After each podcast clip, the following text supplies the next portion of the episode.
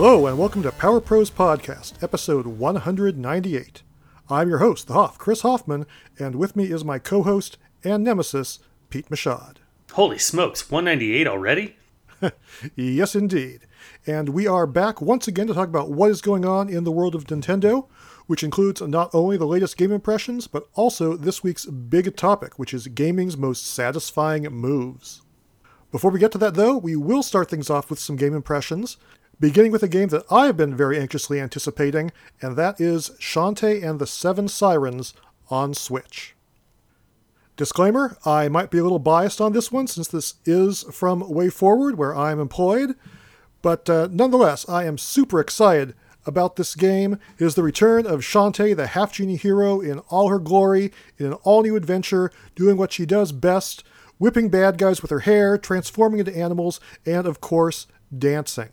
The fast paced gameplay from the previous installment, Shantae Half Genie Hero, has returned, and it builds upon the action and platforming and HD graphics of that game while also returning to the non linear Metroid style exploration of the original Shantae and its sequel, Shantae Risky's Revenge, and then it throws in the easy to use and instantly accessible transversal abilities from Pirate's Curse. Plus, there are towns, side scrolling dungeons, even a dancing minigame. It's basically a Shantae greatest hits that includes all of the most popular features of past games in the series. Also, like past Shantae games, it has a great sense of humor. There are all kinds of fourth wall breaking jokes, like, you know, one character is like, oh, I could have done this two chapters ago, or something like that. There are also little nods to past games. You know, Squid Baron returns, he's extra goofy, yet at the same time, the game is also mysterious and creepy. But you know, don't take my word for it. Pete, you've been playing this game as well. I'd love to know what your thoughts are as an outsider playing this title. Yeah, I'm really having fun with it. I feel like it is, you kind of hit the nail on the head with the Metroid style. It really has that non linear, you know, you jump around, you go to these different areas. Each area kind of has its own theme and feel. Right, but it's all interconnected and you get new moves, you explore new areas. Mm-hmm. That's right. And then you're constantly seeing things that you wish you could do because you could get to a new area if you could only get rid of this brick wall or you could only right, right. you know, dig through the sand or something and eventually you learn uh, how to do such a move and you come back and you, you know, pilfer and loot all the uh, goodies. Yeah, exactly. I would say this game does indeed have a great sense of exploration and discovery. And like you said, Shantae does learn plenty of great abilities throughout her adventure. She can now turn into five new creatures, and this time she does not need to dance to do it. You just push a button and you turn into like a dash newt or a bonker tortoise, or you press towards sand or water to turn into the gastro drill or a sea frog. However, the dances are still in there, but now they function more like a screen affecting magic spell. Like the Seer Dance lets you find hidden secrets, the Refresh Dance heals you and revives things and damages the undead. The Shock Dance sends out a wave of electricity that damages enemies and activates machines, and the Quake Dance destroys obstacles and crushes bad guys. And then on top of that, there are various sub-weapons like fireballs and boomerangs, homing rockets, a shield, scimitars that spin around Shantae's body, and uh, you know all that stuff just you know wants you to you know keep playing and exploring and discovering what comes next. Yeah, I almost got like a Castlevania vibe in the sense that uh, you got your main attack with your hair, obviously, but then you can use all these sub weapons, mm-hmm. and then on top of that, you you know as you're playing, you're probably going to get to this, but you start to collect these cards of different enemies. Yeah, yeah, that's exactly what I was going to say next. Exactly. Yep. and eventually, once you start to, you know, get these different powers that you kind of inherit, you can really customize your character to be really, you know, the only thing I can really compare it to is something like a Castlevania where they started to do that, where you can like, you know, buff up a certain attribute and now you climb the wall faster or something. Yep, yep, that's exactly what it's like. It is very much like the Dawn of Sorrow and Aria of Sorrow games where you would steal enemy souls in that games, but in this game, yes, every enemy does drop a card, and uh, yeah, it's uh, a lot like that, exactly like you're saying. And each one does offer some kind of power, like maybe you'll use less magic for a particular weapon, or maybe you'll be able to swim faster, or maybe you won't lose health when you fall in a pit, or maybe you'll automatically pull in loot from a greater distance. And yeah, there are 50 different cards to collect, and each one has a different power. And it is, it's just really fun to see which ones you can get and uh, you know it's like oh these powers are really great but these powers are even better which ones do i use and just trying to make that decision and decide how you want to have your character buffed out is a really really fun aspect of the game yeah, it's cool, and they're really subtle, and, and there's nothing stopping you from, you know, oh, I'm low on magic right now. I should probably turn on a buff that gives me more magic. Right. So there is some really cool customization features in there. Yeah, like when you get to a part that has a lot of spikes or pits, I'm like, oh, I'm going to put on the spike defense or something like that. And also, because pretty much every enemy drops a card, it actually gives me a reason to always stick around and fight enemies. Like even if I'm going through an area I've been through before, it's like, oh, let's uh, you know defeat all these enemies so I can get all their cards. And even if I have their cards, you can sell them off and make extra money. So yeah, I just think it's a great addition to the game, and it gives you a really good reason to engage with everything that's going on.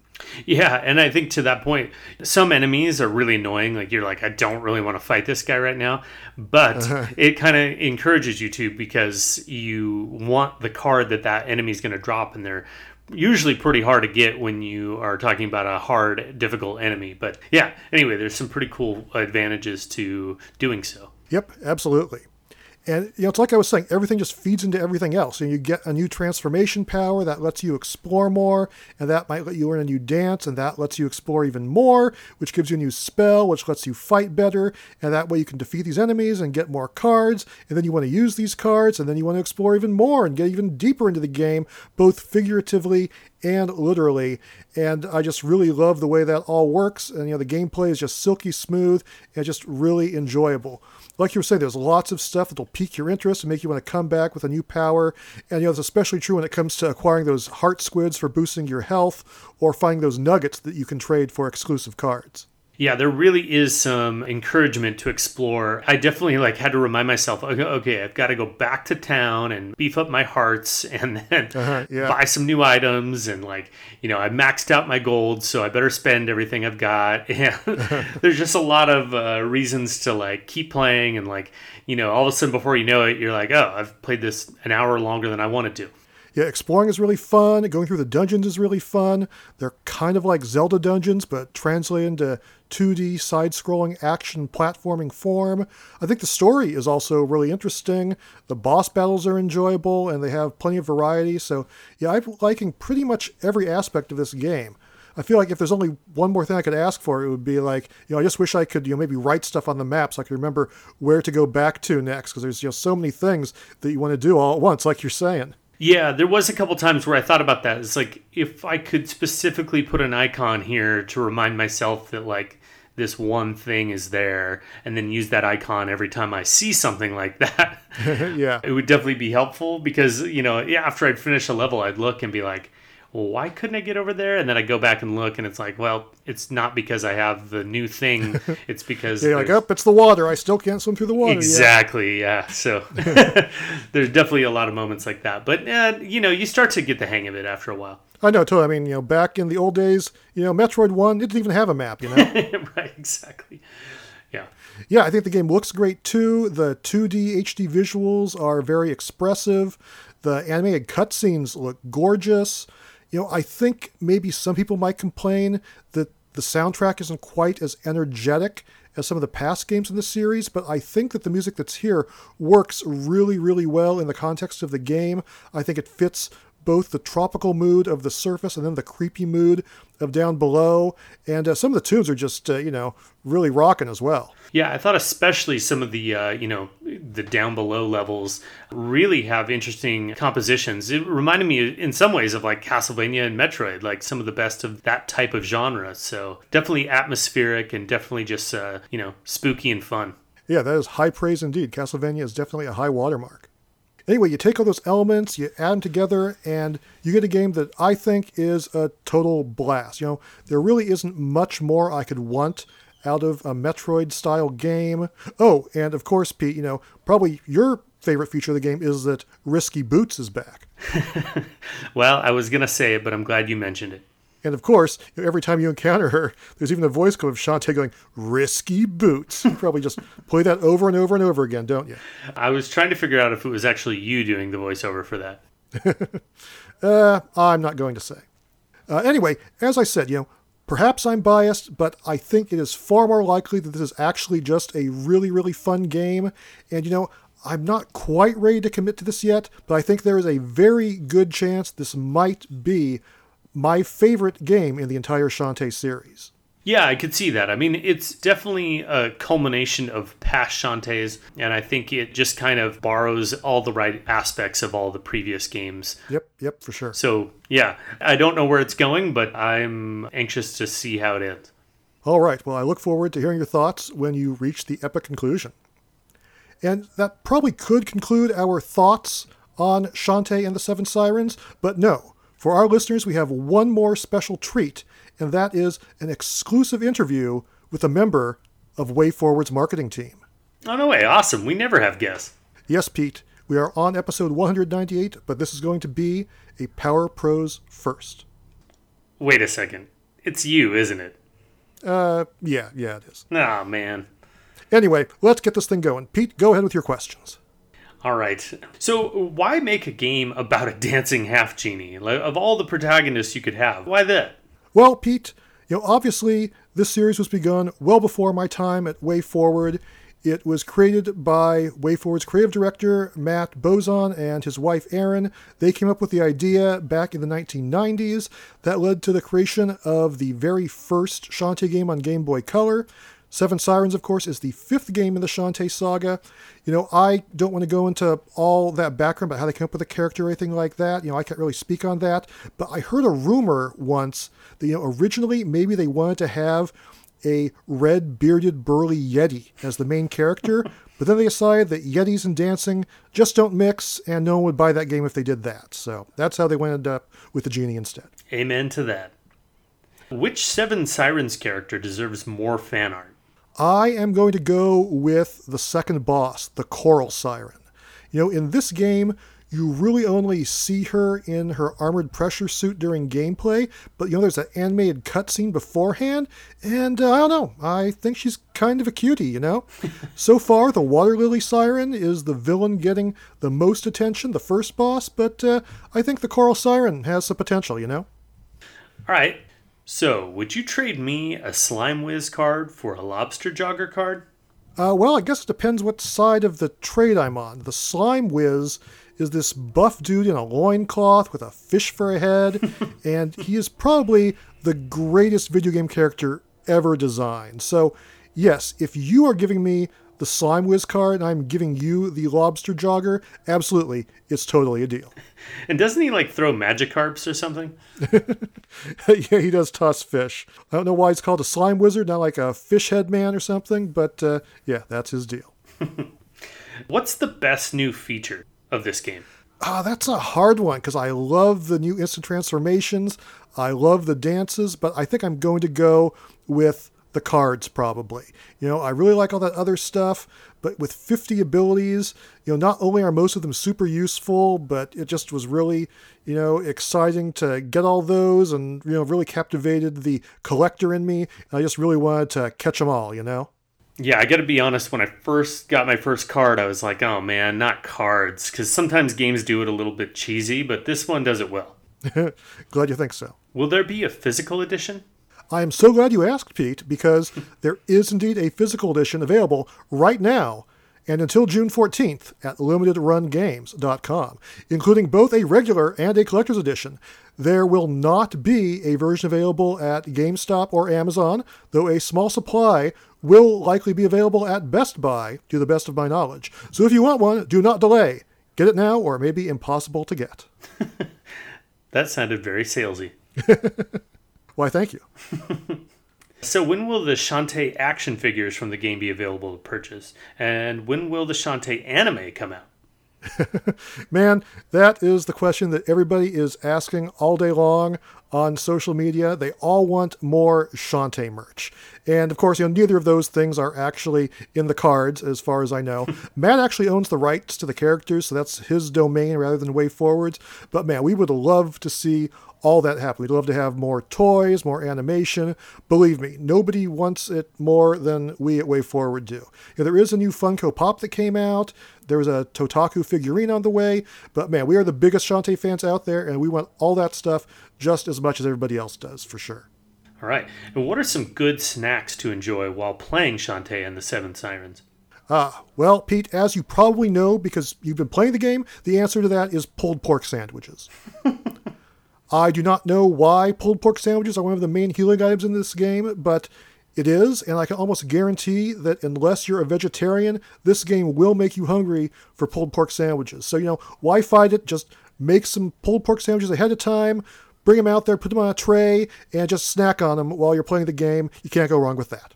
You know, now that you mention it, the food in the game does make me hungry. Like the uh, Pokeball, every time I see it, I want to eat one. You're eating Pokeballs now. Crazy. So why isn't Shantae in Smash Brothers? Can't you just tell Nintendo to put her in? You know, this is another one of the questions that we get the most, and man, if only it were that easy. You know, the first rule of Smash Brothers is that you don't talk about Smash Brothers. and seriously, we are just thrilled and honored to have Shantae and Risky Boots included in Ultimate as spirits. Uh, would more presence be great? Yes, of course. Are we excited that the fans want to see them as playable characters? Yeah, totally. But you know, you don't just walk up to Nintendo or Sakurai and, you know, tell them that you're going to be in Smash or even ask to be in Smash. You know, they come to you. And if it does ever happen, I probably will not know until the rest of the world does because all that stuff is super ultra classified. But, you know, as a fan myself, I will keep on crossing my fingers. Same here. All right. Well, thank you, uh, Mr. Way Forward marketing team member. I appreciate the interview. Anytime. And I guess that means it's time for us to move on to other stuff we've been playing. Pete, you have been playing another title in addition to Shantae and the Seven Sirens, and that is What the Golf, right?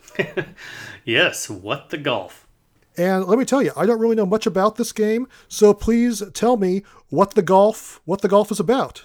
Yeah, I got to tell you, this game I hadn't really heard much about it. I saw some screenshots, I think, and I couldn't figure out what the heck was going on or what the golf was going on. Exactly. and, you know, I thought, why not? I'm going to give it a shot and happened to download it and then play it. And I can tell you, it is a very quirky game along the same lines of like a WarioWare. Huh. I think that's about the only thing I could really compare it to. A WarioWare, huh? That's not what I would have guessed. I would have thought it was more like Golf Story or you know maybe Kirby's Dream Course or something like that.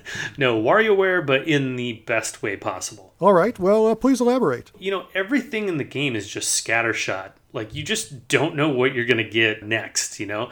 The only consistent thing, and I say mostly consistent, is that the controls are about the same for everything you're playing. You basically hold a direction with the left control stick and then you press and release the A button as like a sense of power. So you can adjust the analog stick based on how much power you want to exert in the direction, but uh, you don't really know what's going to happen when you release the button. Okay, and what kind of things are you doing? Are you actually golfing during all these things or what? Yeah, and I say that because, you know, like the first hole, I think, is the only hole where you're actually just like shooting a singular golf ball to a tee.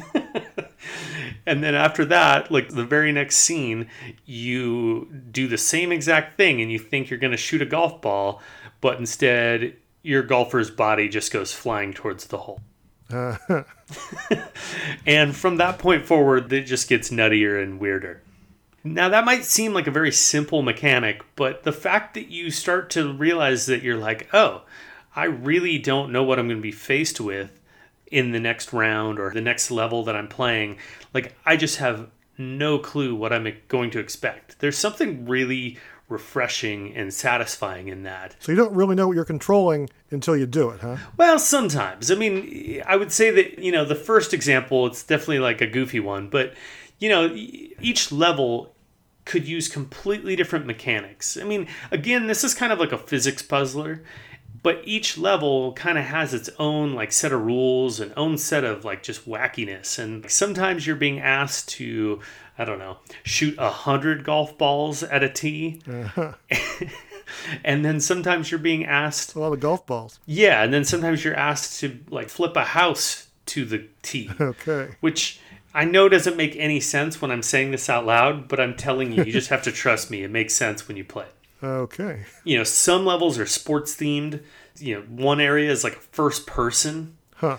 There's riffing on other genres. There's nods to other video games. There's, you know, like a Donkey Kong level. There's a Super Mario Brothers level. There's a Portal level. There's a Guitar Hero level. There's Super Hot level. And then there's even a Katamari Damacy theme level, Okay. which, you know, seems to be one of the games that this is potentially most inspired by. Considering what you're saying, I can see that. Yeah. And uh, you know, yeah, sometimes you'll need to tip over cats. Sometimes you'll need to fling cows. Sometimes you'll drive a car. You'll flip a house. I think I mentioned those. But there's gravity sensitive areas. Like there's literally a, a you're in like a solar system and you're shooting you know golf balls off one planet to a next, and they're all affected by gravity of things around it okay. That does indeed sound bizarre. but it's all really fun. I will say, you know, they do use a lot of really cool mechanics or ideas, but it's crazy because sometimes it's just used in one level, and you're like, "Hey, I really had fun doing that, but I that's it, and I'm never gonna see it again." or maybe you'll see it again, but who knows? You like it just seems bizarre like that. I don't know. Sounds cool. Oh, and then the other funny thing is that uh, at the end of each level, you just get this weird like message, and and like you know what the golf is kind of an example of one of those messages. But like you might do a cow level, and then at the end of it, it just says like cowabunga, and that sounds really dumb, I know, but when you first start playing, there's just these really funny things that happen. And I think just that element of surprise, just, I don't know. If you were playing with a group of friends or even myself, I was like chuckling about some of the things that it would say. And I don't even want to really ruin it, but there's like one where it's like a portal reference, like the ball is a lie or something. And it's just really cheesy. And I know I can't really sell you on that idea, but I'm telling you, if you get into it, you're like, wow, this is actually like really goofy and charming. Mm-hmm. Is the game better with a glass of milk? Yes, I would highly recommend a tall glass of milk before you play. All right. Good to know. But I will say, you know, it might sound like that's a pretty short lived game. So far, I'm about four and a half hours in. Oh, boy. And I'm only completed about 73%. and that is the campaign mode. There's also a party mode, which I haven't played, but I assume you can play somehow multiplayer Okay. or at least like take turns. There's literally a mode called show to a friend.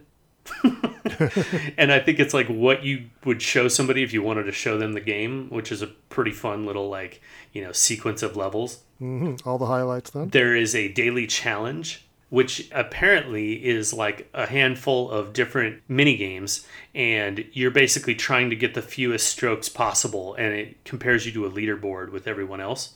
Okay. There's some achievements, so it actually shows you how your progress is stacked up compared to everyone else. There are some levels where you can use the gyro controls, but you can actually turn that off and just use the analog stick. But I did think that the gyro part was pretty fun. All right. And then lastly, there's an impossible challenge. And I think it's like, I haven't even got to the end of it, but it's multiple, multiple mini games. And then it gives you your score. And obviously, the lower the better, just like golf. So I think like the lowest person I saw had like a score of 200. So it's a lot of oh, mini boy. games in a row. Yeah. And it even aptly calls it the impossible challenge. Okay. Well, that sounds like quite a bit of content then. Yeah, so all in all, totally packed. I'm enjoying it. It kind of reminds me of like an airplane game. And I say that meaning like, I love a game like that when you just get on the airplane and you just start playing it. And then, like, before you know it, you've like landed and you're like, how am I still playing this? But I'm weirdly addicted to it. It kind of reminds me of that. Anyways, highly recommend this for anyone who's a fan of quirky physics puzzle type games. I do want to say that there's such variety here that I don't think you'd get frustrated with any one mechanic. You know, it's kind of like something like, uh, uh, again, a WarioWare, where there's just so much different nuance that you're not going to get bored. It's going to keep turning things on its head. I honestly think it's one of the more like exciting from the standpoint of you don't know what to expect next style games I've played in a while. All right, good to know. Sounds very interesting. Uh, do you know how much this one costs? Yeah, I believe it's 19.99. I did get it like there's a launch discount. I don't know if that's still going, but it's worth checking out. All right, excellent. Thanks for letting me know. I too have been playing another title on Switch, and this one is Sega Ages Thunder Force AC. And this one is not a crazy golf game. it is actually a revised version of Thunder Force 3 for the Sega Genesis, which was then later ported to the Super NES as Thunder Spirits. But I actually had no idea there was an arcade version of this title. You know, until now, I actually had no clue. But yeah, it's like a modified version of this all time classic side scrolling 2D shooter the main difference between this and the Genesis version being that it's more user friendly because you can continue right from where you died when you ran out of lives, at least up until a point. Plus, it has better sound and a few levels that are totally different compared to the Genesis version. At any rate, I would say, you know, this is the definition of a classic shooter. You know, it is full of rapid fire action and screen filling bosses and crazy background effects and multi layered scrolling that would make a gamer swoon back in the 16 bit era, you know? And there's not even any slowdown. Yeah, the screenshots look really cool. I don't think I've ever really sunk my teeth into this one. Definitely looks along the lines of like a Gradius or something. Yeah, very much so. Only uh, I think even faster paced. It does have a decent variety of weapons, such as a regular rapid fire cannon that powers up into a massive laser, a two way laser, a rippling wave beam, missiles that fire up and down and glide along surfaces, and then a very useful homing gun. You know, normally you lose your weapons when you die, but I think the real fun is when you actually do get this full arsenal and you can switch between weapons for the situation, kind of like you're playing Axlay or something like that. Yeah, that's pretty cool. The game also has a good variety of environments. It starts in a techno organic forest. You move along to a fire stage with flame pillars, an underwater stage with these bubbles that sort of push you around, an asteroid field that, you know, sort of evolves into a junkyard, an ancient temple, your requisite mechanical fortress, and then my favorite, which is a huge enemy battleship that you fight from like every angle before going inside it and destroying its core. I replayed that level pretty much as soon as I beat it the first time, just because it was so much fun. Sounds like a nice smattering of environments for a shooter. Yeah, for sure. And of course, each level has a challenging boss at the end, like a robotic T Rex looking thing, a giant Ed 209 walker, a big angelfish shaped craft, and uh, you know big wall-mounted defense systems that try to shoot you apart while you're dodging blocks that are attempting to crush you. So yeah, it is still one of the all-time great shooters now on Switch. And like all Sega Ages releases, it features a whole bunch of new options and inclusions. There are numerous graphical options, including an arcade cabinet mode, plus, there are new unlockable ships that were not in the original game, and they have new weapons and play mechanics that you can try out. Plus, there is a new Kids mode difficulty that, unlike the Kids mode in Sega Ages Lightning Force, which is also known as Thunder Force 4, it actually does make this game easy enough that anybody can enjoy it. So, yeah, overall, I would say this is a great shooter. It's more accessible than ever and is still tons of fun to play. I think it is probably in the upper echelon of the Sega Ages releases on Switch and is very easy to recommend to retro fans or shooter fans for its $8 price tag. But what do you think about Sega being ages backwards and vice versa? What? it it is? Oh my gosh, those clever guys. And that's all I have for impressions this week. Pete, did you have anything else? Yeah, I did, Chris. One other thing that I wanted to mention, and we don't typically review any hardware, but I did recently buy something off Amazon that I kind of want to mention on the podcast. Oh, yeah? What's that? Yeah, I was looking into the idea of buying a uh, Bluetooth adapter for the Switch. You know, I wanted to be able to use my Apple AirPods with the console, but don't have the ability to do that, you know, out of the box. Yeah, that's right. So I was looking into some options. So I found this thing called the HomeSpot Bluetooth 5.0 audio transmitter adapter. Wow, that is a mouthful. And uh, essentially, you know, there's a couple companies out there making these, but this is the one I bought. Had pretty good reviews, and essentially it's this little dongle you plug into your USB C port on your Nintendo Switch. Ooh, I love the word dongle. Well, the cool thing is is that once you plug it in, your switch actually recognizes it. It actually your volume controls up in the top left corner when you hit volume. It actually says USB and it has the little volume bar next to it. Oh, nice. Yeah, and essentially once you've plugged it in, you have the ability to pair it. And it only took me about, you know, I don't know, 10 seconds to get it paired to my AirPods. And then Oh, I think you meant you had to use a parrot. Okay, thanks for clarifying that. How dare you? No, once you've paired to this little dongle, you're good to go. And once it's paired, you can just listen to the audio in your wireless headphones. So it's pretty nice.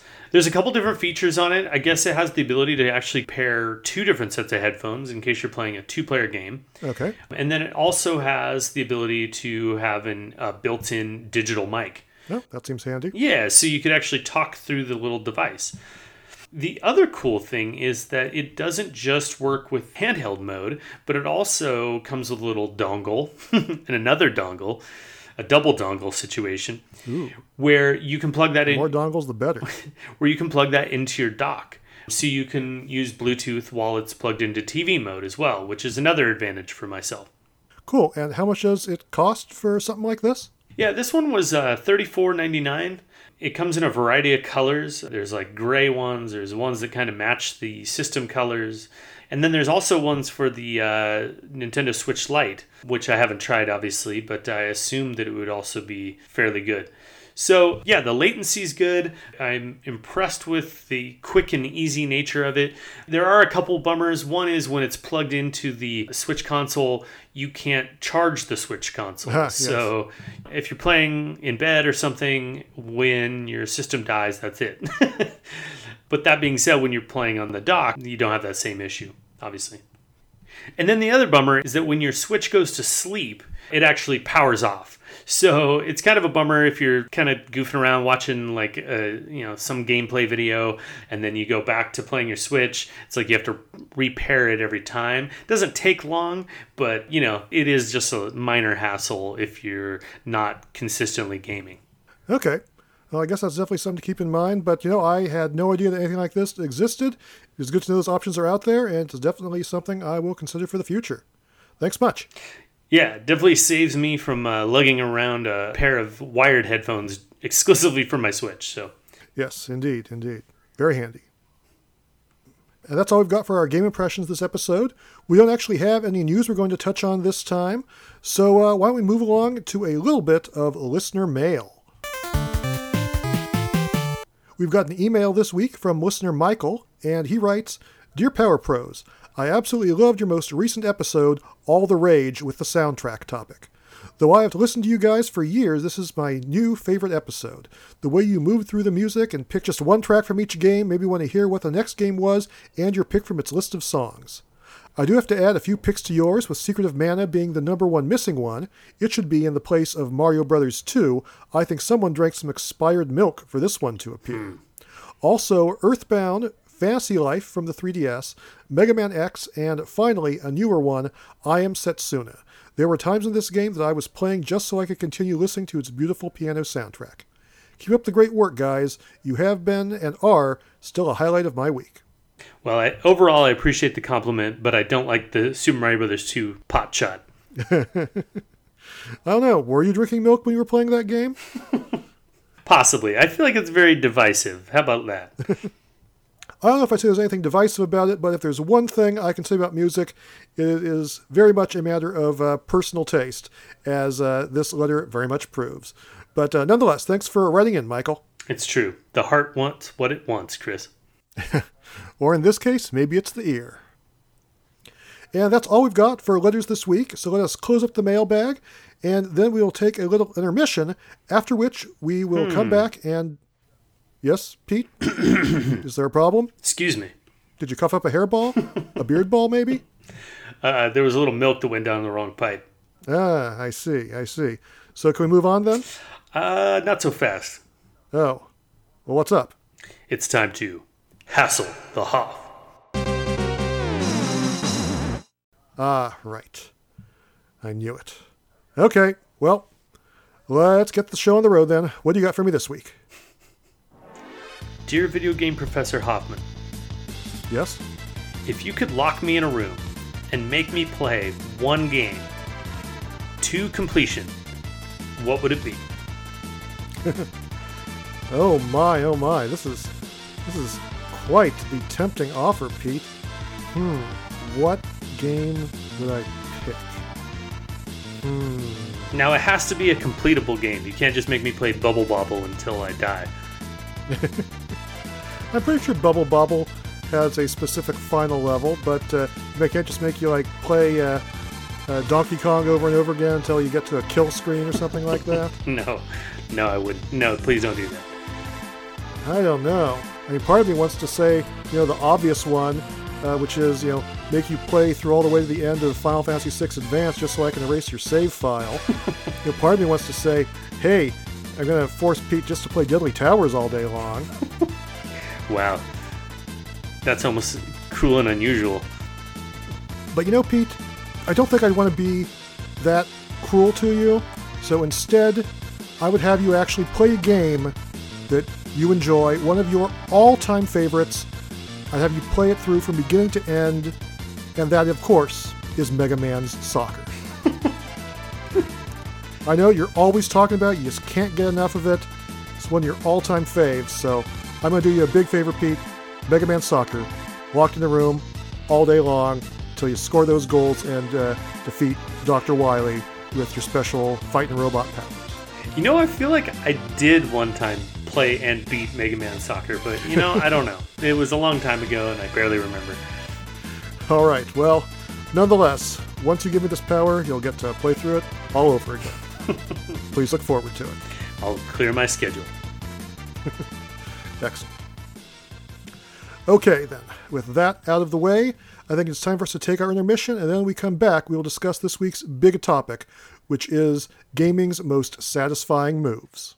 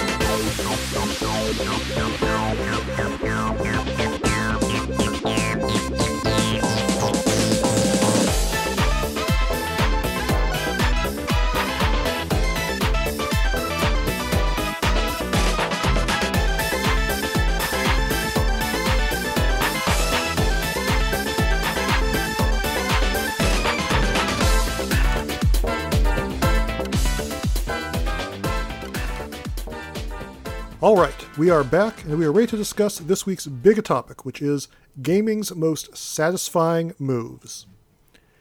And when we talk about most satisfying moves, I feel like that could definitely be a subjective opinion, but when we're talking about it here, we're talking about something that tends to look cool, be useful, and then also have some manner of risk or setup so that when you pulled off successfully, it's like this feeling of, yes, that was just, you know, really satisfying. That was really awesome.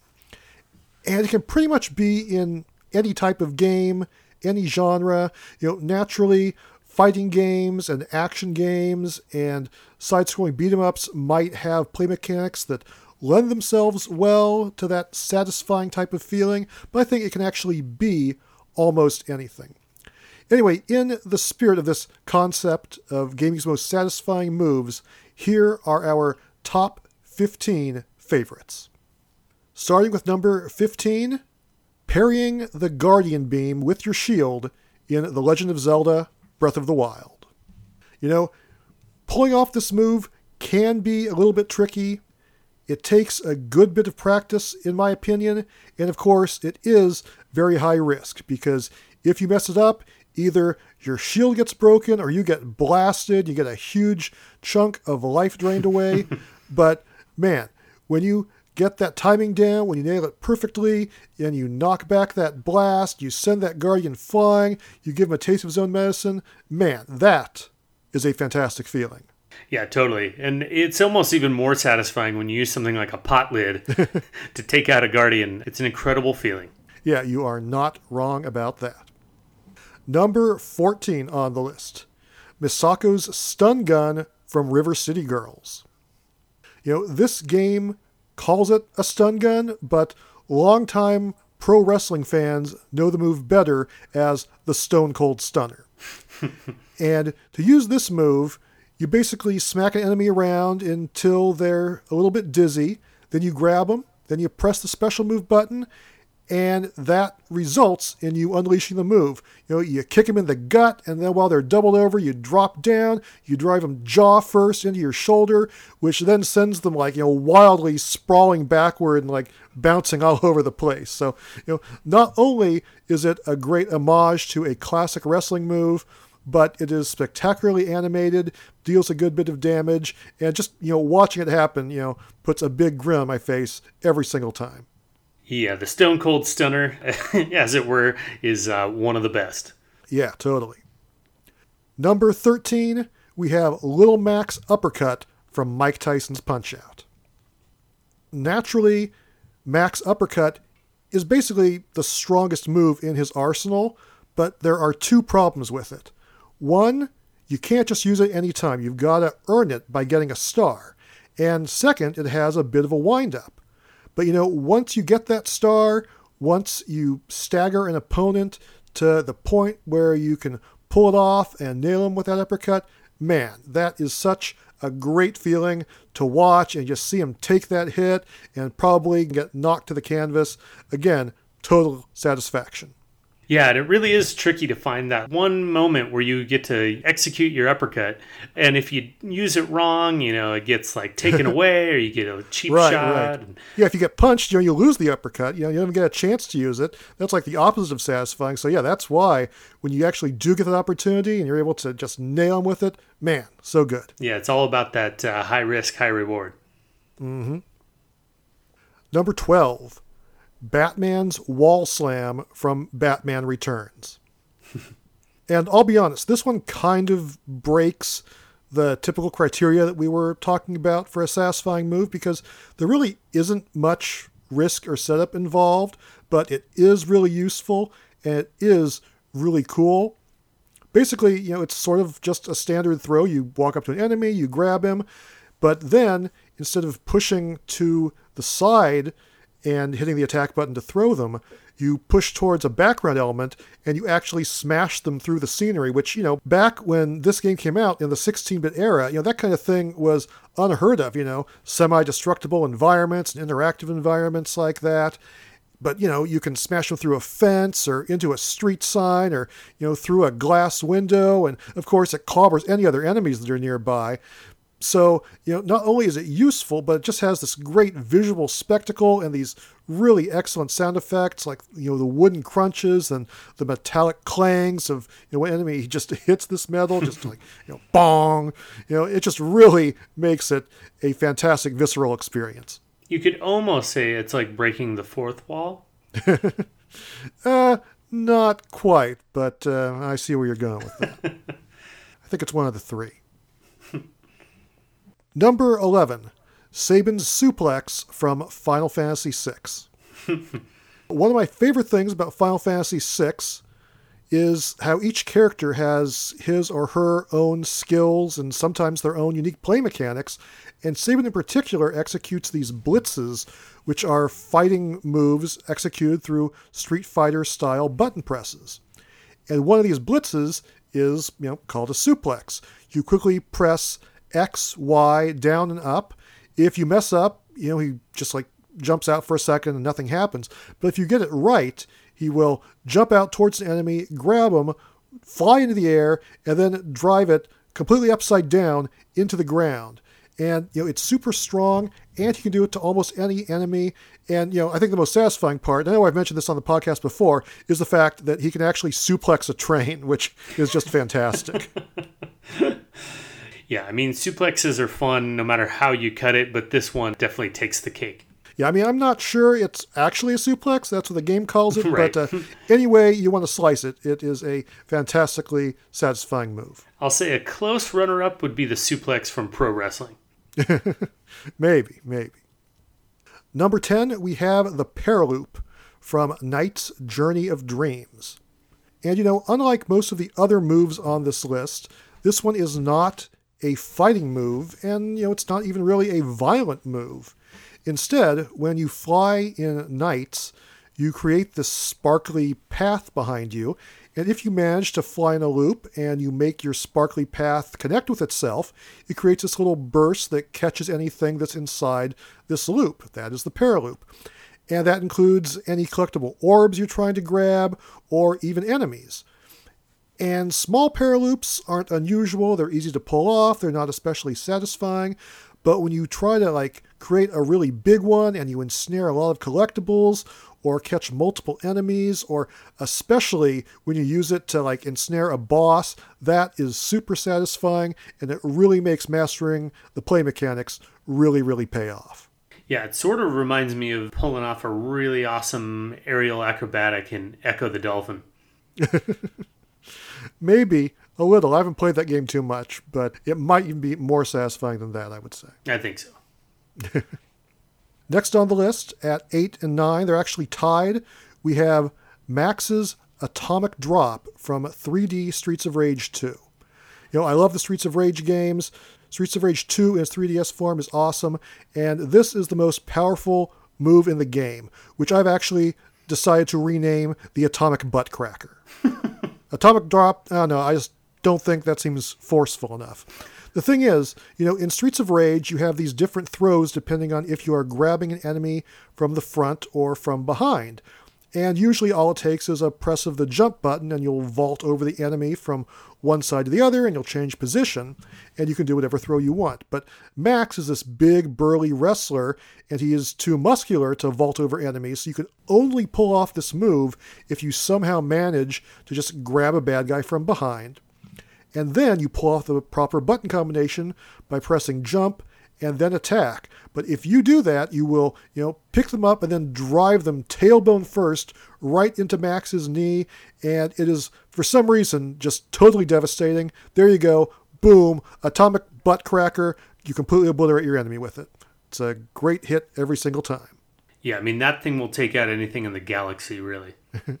pretty much, pretty much. And then tying this one is another Streets of Rage move. This one from Streets of Rage 4. This is one I was actually talking about just last week. It is Floyd's double head slam. It's much easier to pull off than the atomic butt cracker, but uh, you know, possibly more risky. First of all, you have to grab one enemy, and then you got to grab another enemy before the first enemy gets away from your grip or you know you're attacked and knocked over. So you are kind of vulnerable while you're trying to grab that second enemy. You get you know stabbed or whatever. Anyway once you get that second enemy though you know you grab both of them you lift them up and you smash them right into one another over Floyd's head. He's got this crazy wild-eyed look on his face. And man it is just absolutely glorious. Yeah, I executed one of those and I was like, wow, did I just do that? That's amazing. so you picked it up huh? I did. ah very nice very nice Number seven on the list, we have the mech transformation from A Boy and His Blob, the Wii version. And throughout this game, you're basically, you know, just this boy with this blob, and you're kind of weak. You can't really fight. It's much more about solving puzzles and just trying to survive by using the blob's shape shifting, jelly bean eating powers. but then, at the end of the game, the blob learns to transform into a mech suit and you know you're the boy you're at the controls of this mech suit and you can finally just you know unload on all these enemies that have been harassing you for all these levels just you know bash the heck out of them and man it is just like so therapeutic and totally satisfying to do that Yeah, it's basically the end of Aliens, where uh, you know Ripley gets the cargo loader and just goes to town on the Queen. maybe even better Probably better. number six we have captain falcon's falcon punch from the super smash bros series uh, i'm not going to lie there are a lot of satisfying moves in the smash bros games but you know definitely one of the top is the falcon punch i mean first of all it's captain falcon And, you know, he's just kind of a goof, so doing anything with Captain Falcon kind of makes it just a little more satisfying than it would be with any other character. And second, you know, you got to sort of charge this thing up to unleash it. You know, your opponents tend to know it's coming, but man, when you can do it properly, when you can just sort of you know lure them in, sucker them in, and you connect with that, and you hear them be like, you know, Falcon punch. You know, that is just satisfaction guaranteed every time. yeah, I think the sound effect really drives it home. But I also love that you know you can charge it in the air, so you're like you know you're kind of flying in from outer space and all of a sudden you've just you're holding down the b button and it's falcon punch. Mm-hmm. you know and you just send the dude flying to his death. Yep for sure. Um, but speaking of smash brothers coming in at number five we just have listed the final smash which you know pretty much any final smash in that game is awesome and a whole lot of fun you know, but you've got to earn it either by breaking that smash ball or by filling up your meter. And then, you know, it's always this little game of cat and mouse where your opponent is trying to keep away until you lose the ability to use it or, you know, trying to trick you so you, you know, fire like right when they've jumped over you or something like that. But, you know, when you connect with it, it is almost always a KO and it almost always looks super cool. So, you know, once again, just a totally satisfying feeling. Yeah, I mean, the final smash in general is just this, you know, overwhelming, ridiculous move. And when you execute it properly, there's not a lot better than that. Yeah, completely. Know, it's hard for me to pick a favorite, but if I had to choose, I think I might go with Mega Man's Final Smash, where he brings in like the entire Mega Man clan to just blow enemies away. Number four on the list Link's downward thrust attack from The Legend of Zelda Twilight Princess. You know, as you play through this game, you encounter this undead knight character multiple times who teaches Link an assortment of fighting techniques of varying degrees of usefulness. But one of the best by far is this pouncing downward thrust that you can use after you've knocked an enemy over. You know, you knock him down, you press the A button, and you will just leap right at your enemy, sword first, and drive it right into him, and it almost always, every single time, is an instant kill. I mean, the downward thrust in Zelda 2 is a great fun move, but uh, you know, using it in a combat situation like this is something even better. Yeah, and I think what's really fun about this one is that you don't really know it's coming when you get it. It's like you hadn't really seen the downward thrust in a 3D Zelda game, but this one in particular, it's like, oh, holy crap, I get to learn that? yeah, it is a great one. Number three, I guess this is sort of a tie as well. I just put them together. It is the Whippet and the Throw from Teenage Mutant Ninja Turtles 4 Turtles in Time. And what happens in this game is that after you stagger an enemy, you can basically do one of two really cool moves to them. You can either grab that enemy by the arm and then just sling them back and forth and just bash enemies on both sides of you. It's kind of like that part in Avengers where Hulk just grabs Loki and is just like slinging them all over the place. You know, slam, slam, slam, slam. So you can do that, or if you uh, push a different direction on the controller when you do it, you can grab the enemy and throw them directly into the screen, you know, full 3D, mode 7, the enemy just totally scales at you and, you know, like flies right into your face. They're instantly defeated with this, you know, cool special effect, which, you know, of course, was mind blowing back in the day when this game came out back in the 90s. Uh, so, yeah, executing either of these moves requires a little bit of tricky timing, but, you know, you do it right and it is always a blast. Yeah, I think what's cool about these, and you kind of mentioned it, is that it's just surprising. You know, when you first execute these, I mean, I can almost remember seeing it for the first time, just being like, "Wow, I can't believe I just did that." I can't believe it's not butter. You know, and I think games are still trying to emulate that to this day. That feeling of like, "Whoa, I just smashed those two guys together," or whatever. Yeah, totally. All right, so here we are we are down to number one and number two. And again, you know, I wasn't able to decide which one I liked better, so uh, I'm calling it a tie once again. But we have pile drivers. First of all, we have Haggar's pile driver from Final Fight, and you know, You know, punching a bad guy, drop kicking him, you know, that's fun. That's one thing. But nothing beats, you know, real time action of grabbing a guy, leaping into the air with him, and then coming crashing down on his face and just squashing him right into the concrete, you know? I mean, this one, you know, maybe isn't that risky since bad guys don't too often knock you out of the air when you're attempting to do it, but it does take a moment to set up, and then it's just, you know, super satisfying to drive them into the dirt and especially to flatten any other enemies that are unlucky enough to be caught in your trajectory.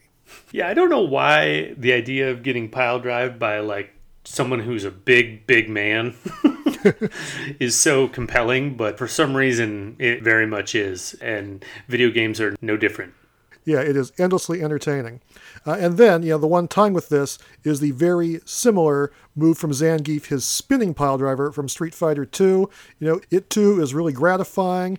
You know, just getting close enough to be able to use that move can be tough, and then actually pulling off that 360 degree joystick spin can also be kind of tough, but you know, you do it right, you get in close to your enemy, and you know, then you just go flying into the air, you come crashing down, you squash them flat, you drain a huge chunk out of their life meter, and man, once again, it's just one of the most enjoyable things you can do in video games.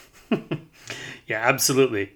Now, it does raise a question do you think Zangief and Haggar have like you know shared any notes on the pile driver?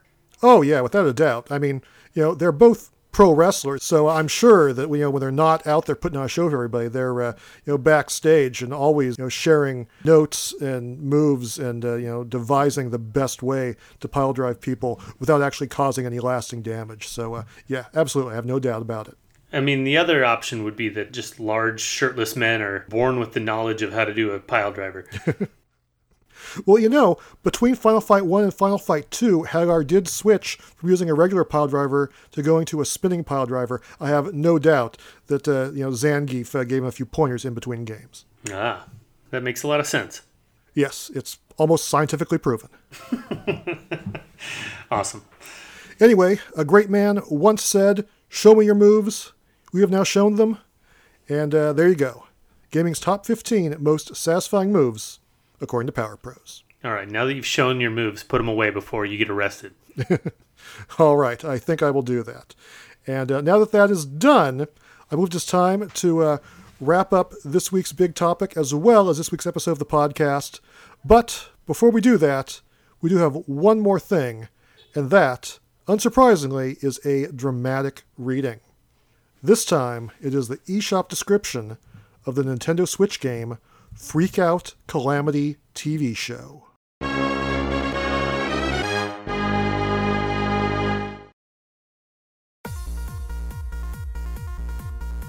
Freak Out Calamity TV Show is a juicy top down dual stick shooter inspired by old school arcade games and more recent die and retry shooters. In a disturbed dystopia filled with mutants and killing machines, you're the star of a reality show which might get a bit too real. Fight your way through the deadly enemy waves, join the revolution, and try to take down the evil Fizzy Corp. Features Fast and intense action will blow your mind. Challenge your skills from homeopathic level of difficulty to overdose of enemies crazy dialogues and characters, talented artist behind, killer soundtrack, you cannot play without headbanging, two player couch co op to double the fun, 19 levels with varied gameplay, so close to 20, five chapters with badass boss fights. Beautiful 3D graphics to display all 13 sexy enemy types. Customize your gear with various weapons and hero modifiers.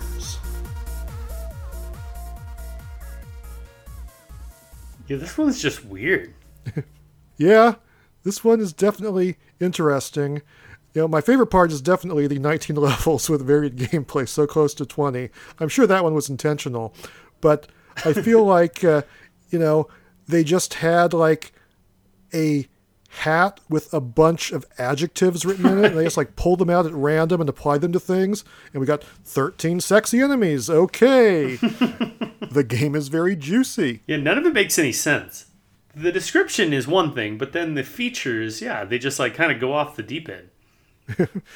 the weirdest one, I think, is the homeopathic level of difficulty, which I'm not sure, but I don't even think that's a word.